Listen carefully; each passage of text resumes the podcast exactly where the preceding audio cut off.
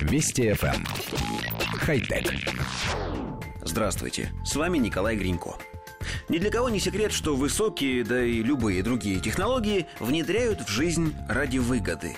И речь не об экономии энергии, топлива, времени. В конечном итоге все эти пункты сводятся к одному – денежной прибыли – а получать экономическую выгоду можно где угодно, в том числе и в сфере развлечений.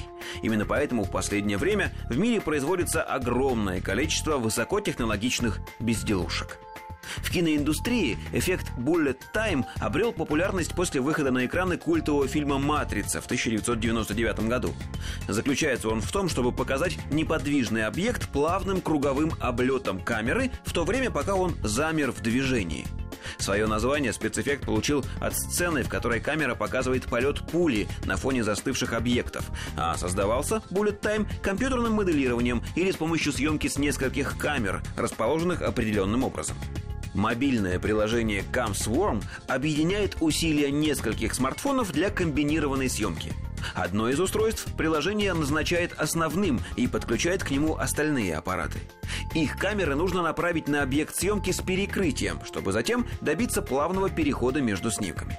Приложение показывает пользователю изображение с соседних камер и синхронизирует запуск съемки.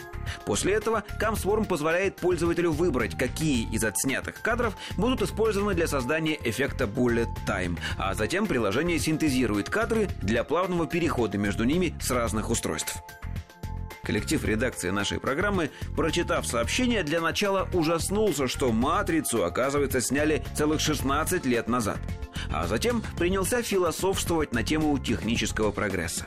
Спецэффекты, придуманные на заре кинематографа, тоже в конечном итоге стали доступны для любителей. Только для этого потребовалось больше полувека, пока появились кинокамеры для домашнего пользования. Для эффекта Нео, уворачивающегося от пуль, понадобилось, как видите, 16 лет – Сегодня его можно снять с помощью нескольких мобильников. Если тенденция не нарушится, когда-нибудь новый кинотрюк мы сможем повторить на своем телефоне сразу после выхода картины в прокат.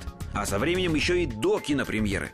А это означает, что мы можем ожидать появления огромного количества гениальных кинофильмов, снятых обычными людьми с помощью обычных смартфонов. Хотя... Вести FM. Эм. Хай-тек.